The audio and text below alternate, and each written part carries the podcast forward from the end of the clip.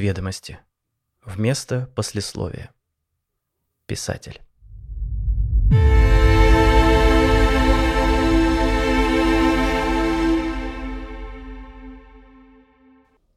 Я люблю убираться в квартире. Всегда надеюсь, что приведение окружающего пространства в порядок может способствовать восстановлению порядка в душе. Как правило, этого не происходит, но в результате вокруг хотя бы становится чисто. Я уже обулся, собираясь вынести мусор, как вдруг заметил на пороге свою старую знакомую мышь, живую и невредимую. «Ты?» – изумился я. «Как? Я же своими руками хоронил тебя на пустыре за домом». «Ха!» – ухмыльнулась мышь. «Фантазии не умирают?» «Фантазии?» «Конечно!» – кивнула она. «Ты ведь всерьез не думал, что разговаривал с мышью? Если так, то тебе к доктору. Только запишись заранее. К мозгоправам в наши безумные дни длинная очередь». «Ничего не понимаю», — обронил я, выпустив мусорный пакет из рук. По свежевымытому полу побежал ручеек соевого соуса. Еще до уборки с душевным волнением призван был справиться огромный сет роллов, но у него не вышло. Только жажда замучила. «Внизу тебя ждут все ответы», — улыбнулась мышь. «Но надень куртку, ночью уже прохладно. Нечего к душевным болезням добавлять физические». Я послушно оделся и даже не собирался что-то спрашивать. Вообще, задавать себе вопросы – мое главное развлечение. Звучит как свидетельство пытливого ума, очень полезное качество, помогающее познавать мир, становиться мудрее. Если бы не одно «но». Задавая вопрос, нужно искать ответ, а на это сил мне уже не хватает. Спустившись, я сразу заметил человека в широкополой фетровой шляпе и длинном объемном пальто, сидящего на моей скамейке для размышлений. Так уже семь лет я называю обшарпанную лавочку у подъезда, на которой провел многие часы, задавая привычные вопросы без ответов. Я подошел и молча опустился рядом, не собираясь первым заводить беседу. Несколько минут мы сидели, не проронив ни звука, оба разглядывая кроны деревьев, через которые мягко струился свет уличного фонаря. «Чисто импрессионизм», — вдруг сказал незнакомец. «Приблизительно», — ответил я. Он повернулся и широко улыбнулся. В свете фонаря его глаза зажглись, как раздутые ветром угли. На вид моему соседу по скамейке казалось лет сорок, но я бы совсем не удивился, узнав, что ему едва за тридцать. Черты лица его были подвижны и перемещались как-то хаотично, словно жили своей жизнью. Тонкие губы чуть подергивались. Следуя за улыбкой, левая скула проявляла больше инициативы, чем правая. Ноздри сжимались и расширялись в разнобой – а немигающий взгляд воспаленных глаз, казалось, смотрит не на меня, а куда-то внутрь. Это было лицо человека, страдающего нервным недугом, болезненно раздражительного, беспокойного, сжигаемого изнутри огнем тревог. Я уже видел такие лица. В студенческие годы был у меня знакомый в общежитии, который носил на себе юношескую печать трагизма, вечно сетовал, что у него ничего не получается. В какой-то момент он даже попробовал повеситься, но это у него тоже не вышло. «Это от того, что ты никогда не стараешься, Юра», — говорил я ему. «Хочешь стать рэпером? Пиши тексты. Хочешь знакомиться с девушками? Попробуй помыться и хоть кому-нибудь подойти. Решил повеситься? Купи нормальную веревку, а не пытайся вздернуться на потрепанном шнурке от кроссовок». Он по привычке даже не старался прислушаться. И до последнего курса, кстати, ходил с тем самым порванным шнурком. «Встретил Женеву?» – спросил мой собеседник. «Женеву?» Только не говори, что за все это время даже не узнал у мыши имя. Ее зовут Женева. Да, она у нас дама экстравагантная. Уже заметил, ответил я. Так мастерски разыграла свою смерть, а я ведь переживал. Если переживал, мог бы хранить ее в коробке из-под более дорогой обуви, хмыкнул он. Санкции, пожал плечами я. Ты знаешь, зачем это она? Ну, скажем так, это была моя идея. – улыбнулся мужчина. «Мышь повесилась в холодильнике. Ты ведь оценил каламбур? Вообще, нам нужен был двигатель сюжета. Какая-то эмоциональная встряска для тебя, чтобы ты занялся неизведомостями». «Можно было просто попросить», – нахмурился я. «Ха!» – вдруг засмеялся он. «Я прошу тебя уже столько лет!» Я покачал головой. Вся эта сценка уже начинала надоедать. «Не понимаешь, да?» Он ухмыльнулся и положил ногу на ногу. Объясню. За этим и пришел. Я автор газеты «Неизведомости». Это мои статьи ты собирал целое лето. От первой до последней буквы все написал я вот этими вот руками. Он выставил на свет фонаря свои руки с длинными пальцами и по-женски тонкими запястьями. Я сдержанно покивал. Он надменно улыбнулся. «Да, я с гордостью называю себя писателем и чертовски доволен собой. А знаешь, как я к этому пришел?» Пристально глядя на свою физиономию в зеркало, долгие годы я задавался вопросом, почему я не Андрей Балконский? Высокий, благородный мужчина с богатой родословной, крепким имением, блестящими манерами, острым умом, непоколебимым чувством долга и возвышенными идеалами чести. Чтобы быть им, мне не хватало примерно всего перечисленного. Однако в какой-то момент я перестал из-за этого страдать и решил стать не героем, а больше – создателем героев. Правда, в газетке, которую почти никто не читает, еще меньше верит. Впрочем, тут неизведомости разделяют судьбу большинства отечественных периодических изданий, поэтому я совершенно не переживаю. Я просто пишу, чтобы быть писателем, чтобы справиться с зудом, который возникает по вечерам от желания делать хоть что-то для души. Мужчина откинулся на скамейке, очевидно приготовившись к длинному монологу. Мне всегда думалось, что человек что-то из себя представляет, если реализовался хотя бы в какой-то из трех вещей – работе, любви или творчестве. Вот три совершенно разных по духу, но одинаковых по весу кита, на которых стоит каждая отдельно взятая личность. Под работой я подразумеваю деятельность, приносящую отвечающий потребностям доход. Во мне изжиты пролетарские замашки, я очень уважаю богатых людей, заработавших своим умом. Это безусловный талант. Но деньги меня никогда не интересовали. У меня нет желаний, связанных с материальной ценностью – Будучи совершенно беден, я привык довольствоваться малым и вполне комфортно себя чувствую без ужина в ресторане и фотографий с моря. Раз деньги меня не возбуждают, я решил искать счастье в любви. Пусть наружностью я обладаю достаточно неприметной, а искушен в утехах оказался и того меньше, но в жизни моей было несколько непродолжительных романов. В каждом из них я искал то трепетное чувство любви и единения, которое находил на страницах книг, но картина реальности оказалась не столь идиллической. Я мечтал встретить бабочек в животе, а обнаружил только тараканов в голове. Может, мне не везло, а может и к любви у меня не проявилось таланта. Наверное, так бывает.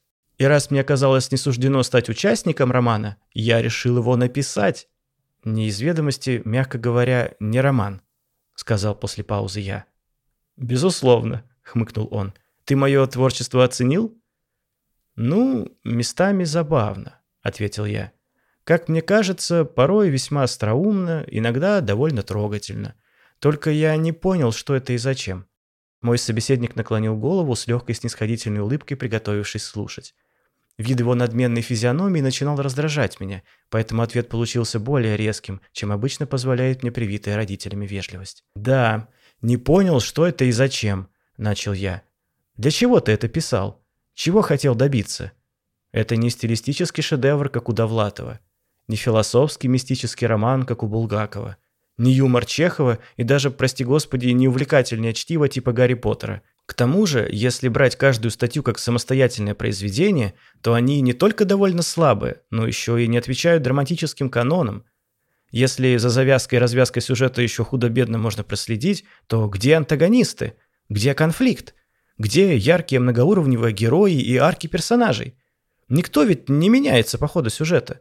Да и в целом из статьи в статью ничего не меняется. Постоянный самоповтор. Если парень, так лирик и нытик. Если девушка, так нежная барышня. Если представитель власти, так обязательно негодяй. Все только и делают, что пьют, верят фантазиям, вздыхают о прошлом и с тревогой смотрят в будущее.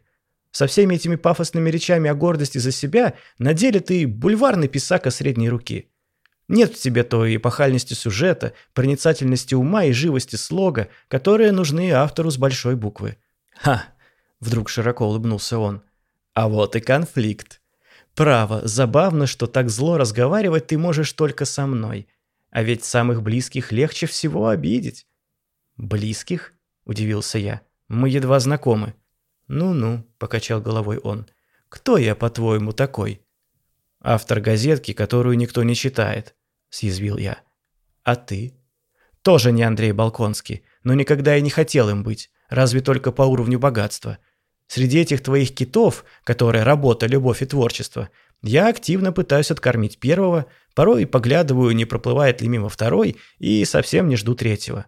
Литературу, принадлежностью которой ты так гордишься, считаю бесполезной тратой времени. С ней совершенно нереально остаться в рассудке и практически невозможно заработать на жизнь. Сам не зная от чего, я только распалялся. Люди перестали читать, а у современных авторов за редким исключением можно встретить что-то стоящее. Мир изменился, и, как мне кажется, бесповоротно. Книжные магазины завалены эзотерической ерундой и мотивационными бреднями. Кстати, книжонка по управлению гневом тебе бы пригодилась, хихикнул писатель. Я еще сильнее вспылил. И даже среди этой литературной шушеры на книжных полках твоим статейкам не найдется места. Мужчина как-то грустно улыбнулся и отвернулся. Я тяжело дышал, сам не понимая, откуда во мне столько злости. «Как думаешь, сколько раз мы уже вели этот диалог?» – тихо спросил он. «Сказал же, я впервые тебя вижу. Или писатели всегда слышат только себя?» – огрызнулся я. «Нет», – также спокойно ответил он. «Умение слышать, видеть и подмечать, пожалуй, самое важное качество, которое нам следует в себе развивать. Но ты не ответил. Кто я такой?» «Не знаю», – крикнул я. «Подумай! Отстань от меня!» – закричала на весь двор, готовый зарыдать от внезапно накатившего ощущения бессилия и ужасной усталости. «Я — это ты», — чуть слышно сказал он. «Я — часть тебя. Уже много лет мы ведем с тобой этот диалог, даже не облачая в слова. Я живу в твоей голове, всегда жил. Мои слова — твои слова. Мои руки, написавшие эти строки, — твои руки». Посмотри, ты на скамейке один». Я испуганно завертел головой. Голос был прав. Я был один на той самой скамейке для размышлений, где провел бесчисленные часы за эти годы. Все было, как и всегда, только его голос, тихий, спокойный, но настойчивый, продолжал звучать в моей голове. «Я схожу с ума», – прошептал я. «Нет», – мягко ответил он, – «ты просто слишком долго подавлял в себе желание писать находил сотни аргументов против, боролся со своей мечтой, а потом злился на себя за упущенное время. Поэтому твой мозг создал спасительную фантазию. Все происходящее на страницах газеты «Неизведомости» – твоя фантазия. И, надо сказать, очень личная. Это вряд ли кто-то заметит, но отношения, страхи, мечты, все герои каждой статьи одинаковые, потому что все они – это ты. Все это ожидание чуда – это твое ожидание. Вспомни любую строчку. В каждой ты писала себе. Про любовь к искусству, про тоску по ушедшей русской культуре, про веру в исполнение желаний, мечты об обретении настоящей любви и даже полеты на Спасской башне. Ты обвинял меня в отсутствии драматургии. Вот она. Это, конечно, довольно безжалостно для читателей. Откуда им было это знать и как понять, но теперь все карты на столе. Еще ты говорил, что в произведениях нет антагониста, а он есть. Это тоже ты. Тот ты, который сомневается в себе, которому проще поверить в говорящих мышей, чем взять свою фантазию под контроль и выплеснуть на страницу в творческом порыве.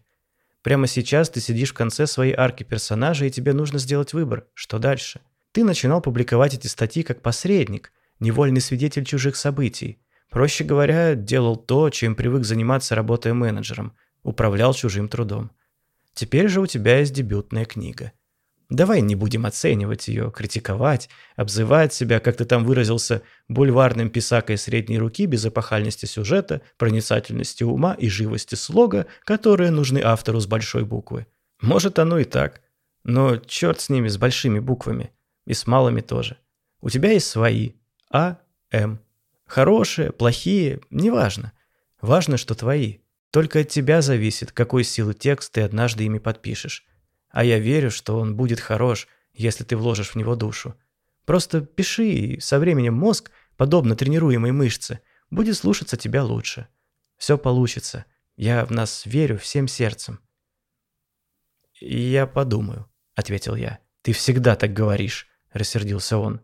«Вернусь на эту скамейку завтра и еще раз подумаю». «Богом клянусь, я ее подожгу!» — закричал писатель.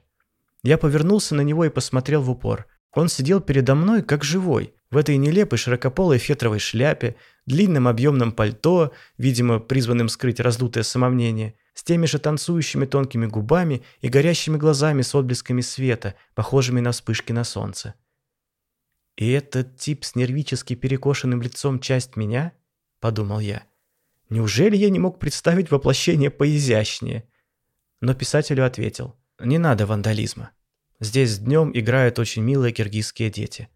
Я сейчас поднимусь в квартиру и начну собирать вещи. Я уеду подальше от этой скамейки, от воспоминаний с ней связанных, от того, кем я был здесь. «Ага, мы это уже писали в статье про гору Арахена. Это же не решение проблемы», – перебил он. Я не договорил. «Но сперва я запишу наш с тобой разговор. Он будет последним в газете «Неизведомости». В конце него я с облегчением поставлю точку, чтобы завтра открыть на компьютере новый файл и начать новую главу в новой истории. Или даже своей жизни. Так я и сделал.